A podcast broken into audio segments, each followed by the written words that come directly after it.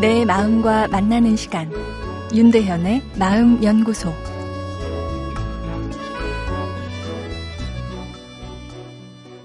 안녕하세요. 금요일 윤대현의 마음연구소입니다. 여러분은 가끔씩 소설을 읽으시는지요? 멋진 영상이 담긴 영화에 비교하면 시각적 자극이 없어 답답하지만 꾹 참고 읽어 초반 소설의 삼분의 일이 지나가면 내 뇌가 소설을 시나리오 삼아 영상을 내 마음의 이미지에 만들어내는 것을 경험할 수 있습니다. 언어를 시각화하는 능력이 우리에게 있는 거죠. 그렇기 때문에 이 영화라는 문화 콘텐츠도 만들 수 있는 거겠죠. 영화보다 더 날것이긴 하지만 가끔이라도 이 소설을 읽으면 더 능동적으로 뇌의 많은 영역을 활성화할 수 있는데요.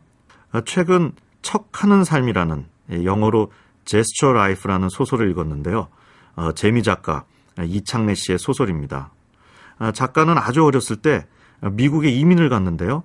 이 나와 다르게 생긴 사람들과 산다는 것, 이 내가 누구인가 하는 정체성의 고민에 더 빠지기 쉽겠죠. 그래서일까요? 이 소설의 주인공도 여러 번 국적이 바뀌는데요. 이 차 대전 당시 한국인으로 일본에 입양되어 의무장교로 참전을 한 후 소설의 현재 시점에서는 미국인으로서 살아갑니다.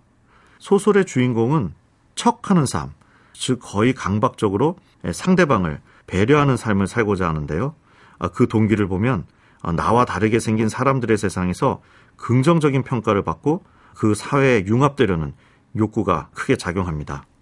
아, 그러나 결국 그 뿌리를 찾고자 하는 욕구는 무의식에 깊이 잠재된 것일까요?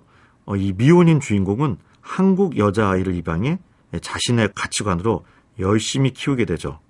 아, 그런데 섭섭하게도 십 대 후반으로 성장한 딸에게 깊은 상처를 주는 말을 듣습니다. 당신에게 내가 왜 필요한지는 알겠는데 나한테 당신이 왜 필요한지는 모르겠다는 말이죠. 자기는 열심히 강박적인 정도로 배려하면서 키웠는데 딸의 입장에서 보면 그것은 공감이 되지 않은 이 척하는 삶으로 느껴졌던 거죠. 이렇게 소설을 읽다 보면 내 뇌를 활성화도 할 수 있고 또 여러 가지 삶의 의미도 한번 되짚어 볼 수 있는데요. 금요일입니다. 이번 주말 이 여러 가지 소설이 던지는 질문, 이 소설이 던지는 역설 앞에서 사색의 시간을 가져보시길 권해드립니다.